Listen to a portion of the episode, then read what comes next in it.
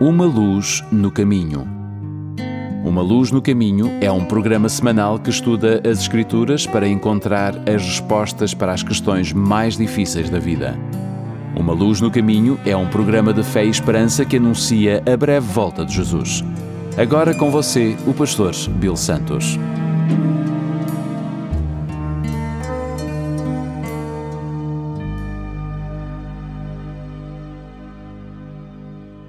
Bem-vindos ao programa Uma Luz no Caminho. O meu nome é Bill Santos. Muito obrigado por estarem conosco. Vamos continuar com o nosso estudo da vida de Davi. O ato pecaminoso de Davi foi feito. O bebê em crescimento, em sua noiva grávida, era uma lembrança daquela noite de primavera quando o adultério manchou o histórico do rei. Mas não apenas o adultério, mas a hipocrisia, o engano, assassinato e um encobrimento covarde. Por cerca de um ano, Davi viveu na miséria. Ele conduziu todos os negócios do Estado como o de antes. Reuniu-se com as mesmas pessoas, manteve o mesmo horário. Por fora, nada parecia ter mudado.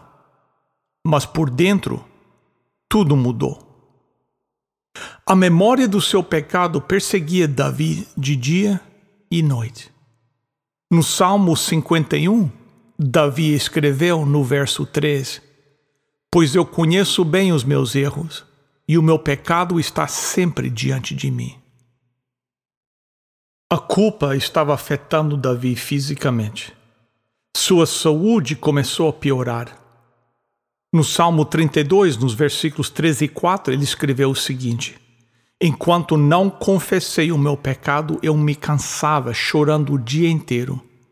De dia e de noite tu me castigaste, ó Deus, e as minhas forças se acabaram como o sereno que seca no calor do verão. Você tem raiva persistente? Ou está com estresse ou pressão alta? Quem sabe você precisa perdoar alguém? Ou ser perdoado a si mesmo? A vida cotidiana traz muitas fontes de conflito. Nossos esposos, esposas, pais, filhos, empregadores, ex-empregadores, agressores, inimigos, fanáticos raciais e étnicos. Se a ofensa leva ao ressentimento e o ressentimento se transforma em amargura, o resultado pode ser raiva, explosão e até violência. Mas se as partes se perdoam, a cura e a reconciliação e a restauração podem ocorrer. Na situação de Davi, apesar do sofrimento pelo qual estava passando físico e, e emocionalmente, ele se recusou a confessar seu pecado até que algo acontecesse. Em, em 2 Samuel, capítulo 12, Deus penetrou nas defesas de Davi por meio do confronto ousado do profeta Natã. Deus esperou até o momento certo, depois que o bebê de Betseba nasceu e o sofrimento de Davi abrandou um pouco seu coração. O profeta Natã era um homem sábio. Ele não acusou nada. Deus queria que Davi fosse restaurado, não abatido. Então Natan veio com uma história, uma parábola que Deus lhe deu para tocar o coração de Davi. Segundo Samuel, capítulo 12, começando no primeiro versículo. O Senhor Deus mandou que o profeta Natan fosse falar com Davi. Natan foi e disse: Havia dois homens que viviam na mesma cidade. Um era rico e o outro era pobre. O rico possuía muito gado e ovelhas, enquanto que o que era pobre tinha somente uma ovelha que ele havia comprado. Ele cuidou dela. E ela cresceu na sua casa junto com os filhos dele. Ele alimentava com a sua própria comida, deixava que ela bebesse do seu próprio copo e ela dormia no seu colo. A ovelha era como uma filha para ele. Certo dia, um visitante chegou à casa do homem rico. este não quis matar um dos seus próprios animais para preparar uma refeição para o visitante. Em vez disso, pegou a ovelha do homem pobre, matou-a e preparou com ela uma refeição para o seu hóspede. A história atingiu Davi. Natan sabia que a parábola havia funcionado quando Davi explodiu de raiva. Versos 5 e 6. Então Davi ficou furioso com aquele homem e disse: Eu juro pelo Senhor, o Deus vivo, que o homem que fez isso deve ser morto. Ele deverá pagar quatro vezes o que tirou por ter feito uma coisa tão cruel. O padrão para a restituição havia sido estabelecido em Êxodo 22, verso 1. Cinco bois para cada boi morto e quatro ovelhas para cada ovelha. Davi sentiu que essa punição ainda era muito branda para o homem rico. Sua fria indiferença, o fato de ter tantos cordeiros para escolher e levar o único que pertencia ao pobre, por isso Davi achava que o rico deveria morrer. Natã respondeu rapidamente com palavras que penetraram no coração de Davi como uma espada de gume afiado. Você é o homem. Davi ouviu em silêncio enquanto Natã expunha os detalhes do pecado de Davi, revelados a ele por Deus. Segundo Samuel capítulo 12, começando no verso 7. Então Natan disse a Davi: Esse homem é você. E é isto que Deus, o Senhor, o Deus de Israel, disse: Eu tornei você rei de Israel. Eu o salvei de Saul, eu lhe dei o reino e as mulheres dele. Tornei você rei de Israel e de Judá. E, se isso não bastasse, eu lhe teria dado duas vezes mais por que é que você desobedeceu aos meus mandamentos e fez essa coisa tão horrível? Você fez com que Urias, o Eteu, fosse morto na batalha, deixou que os Amonitas o matassem, então ficou com a esposa dele. Ouvir essas palavras deve ter causado muita dor a Davi, mas pelo menos agora estava aberta. O seu pecado estava abertamente descoberto. Chega de esconder o seu pecado e fazê-lo apodrecer dentro, por dentro. Não mais fingindo que estava tudo bem. Davi deve ter sentido uma sensação de alívio, mas haveria consequências. Segundo Samuel 12, começando no verso 10. Portanto, porque você me desobedeceu e tomou a mulher de Urias, sempre alguns dos seus descendentes morrerão de morte violenta. E também afirmo que farei uma pessoa da sua própria família causar a sua desgraça. Você verá isso quando eu tirar as suas esposas e as der a outro homem, e ele terá relações com elas em plena luz do dia. Você pecou escondido, em segredo, mas eu farei com que isso aconteça em plena luz do dia, para todo o povo de Israel ver. As regras de restituição foram decretas contra Davi. No livro Profetas e Reis, lemos o seguinte: A repreensão do profeta tocou o coração de Davi. A consciência foi despertada, sua culpa apareceu em toda sua enormidade. Sua alma se curvou em penitência diante de Deus. Com lábios trêmulos, ele disse: Pequei contra o Senhor. Todo o mal feito a outros vai desde o ferido até Deus. Davi havia cometido um pecado grave, tanto com Urias quanto com Betseba. E ele sentia isso profundamente mas infinitamente maior foi seu pecado contra Deus. Eu pequei contra o Senhor. As palavras de Davi são poucas, elas não apresentam desculpas, nem não pleiteia por causa de fraqueza humana, ele reconhece abertamente seu pecado. Davi usou Betseba, traiu Urias, envergonhou sua família e desgraçou a nação, mas ele pecou contra o Senhor. Embora não fosse encontrado ninguém em Israel para executar a sentença de morte sobre o ungido do Senhor, Davi tremia para que, culpado e não perdoado, ele fosse abatido pelo rápido julgamento de Deus. Mas a mensagem foi enviada a ele pelo profeta. Segundo Samuel capítulo 12, verso 13. Então Davi disse: Eu pequei contra Deus, o Senhor. Natã respondeu: O Senhor perdoou o seu pecado. Você não morrerá.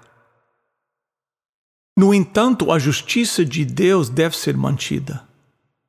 A sentença de morte foi transferida de Davi para o filho do seu pecado, para que os inimigos do Senhor não tivessem motivo para blasfemar. O rei teve oportunidade de arrependimento, enquanto para ele o sofrimento e a morte de seu filho, como parte de sua punição, foram muito mais amargos do que sua própria morte poderia ter sido. O profeta disse em 2 Samuel, capítulo 12, verso 14: Mas, porque fazendo isso, você mostrou tanto desprezo pelo Senhor, o seu filho morrerá. Quando o filho de Davi foi atingido, ele, com jejum e profunda humilhação, implorou por sua vida. Ele tirou suas vestes reais, colocou de lado a sua coroa, e noite após noite ele se deitou sobre a terra em tristeza de coração partido, intercedendo pelo inocente que sofria por sua causa. O versículo 17 diz: Então os funcionários do palácio tentaram fazer Davi se levantar, mas ele não quis e não comeu nada com eles. Frequentemente, quando julgamentos eram pronunciados sobre pessoas ou cidades, a humilhação e o arrependimento desviavam o castigo. Encorajado por esse pensamento, Davi perseverou em suas orações enquanto a criança foi poupada. Ao saber que seu filho estava morto, ele silenciosamente se submeteu ao decreto de Deus. Caiu o primeiro golpe daquela retribuição que o próprio Davi declara justa. Mas Davi, confiando na misericórdia de Deus, teve consolo. Muitos que aprenderam a história da queda de Davi instigaram calmamente por que isso se tornou público, por que Deus achou por bem abrir ao mundo esta passagem sombria na vida de Davi. Bem, essa passagem da história de Davi é muito significativa para nós. É uma das ilustrações mais convincentes que nos é dada das lutas e das tentações que todos nós enfrentamos e do arrependimento genuíno para com Deus e da fé em Cristo Jesus. Através dos tempos, essa história provou ser uma fonte de encorajamento para muitos que, tendo cometido um erro, estavam realmente lutando sobre o peso de sua culpa.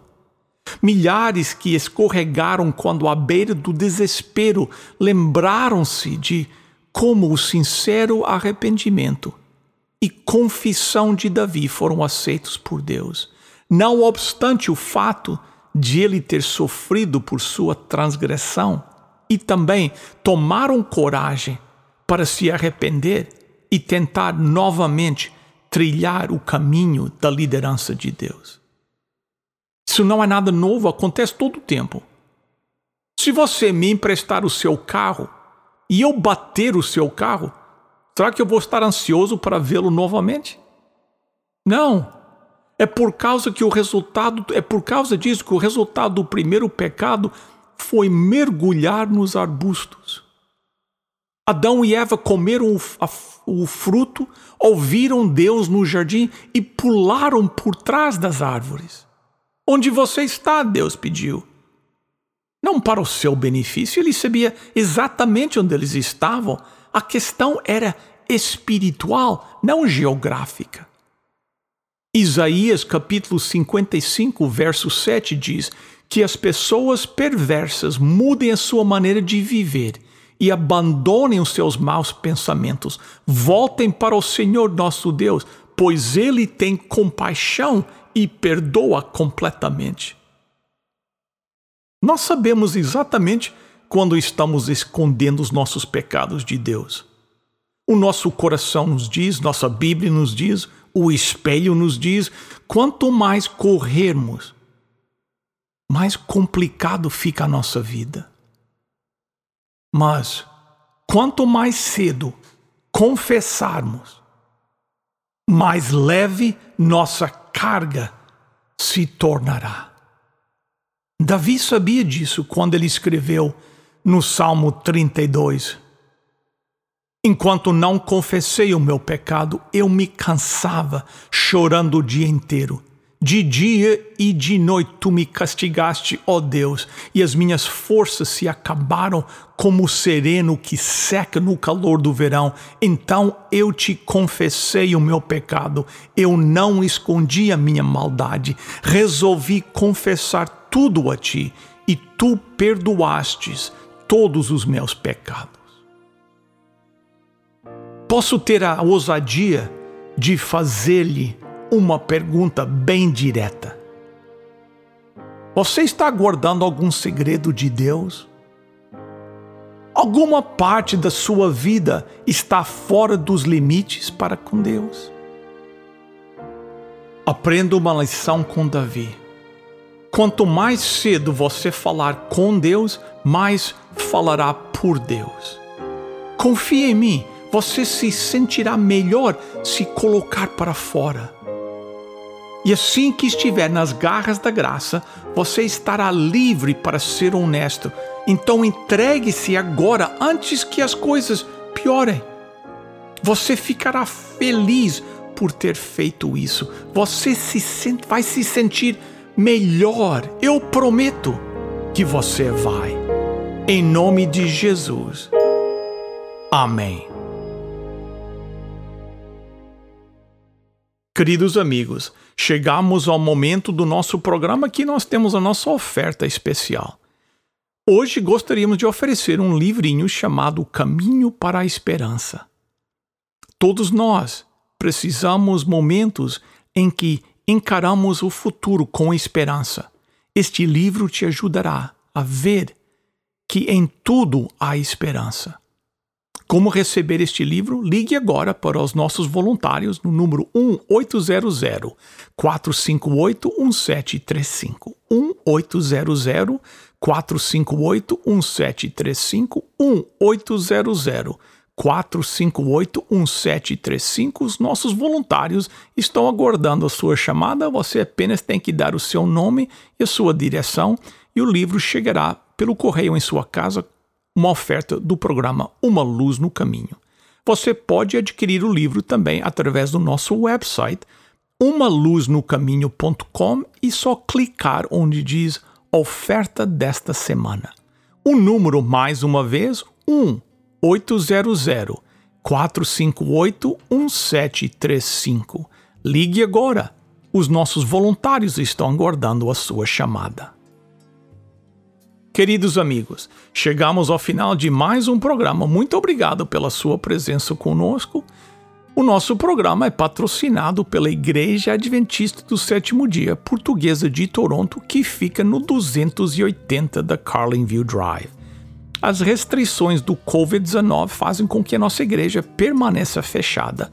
Mas às 10h45, no nosso website, umaluznocaminho.com, debaixo da página ao vivo, teremos o nosso estudo do livro de Apocalipse, 10h45 da manhã, uma luz no caminho.com ou ao meio-dia para aqueles que preferem o estudo em inglês. Muito obrigado pela sua presença conosco. Até a próxima, se Deus quiser. Lembre-se, lâmpada para os meus pés é a tua palavra e luz para o meu caminho.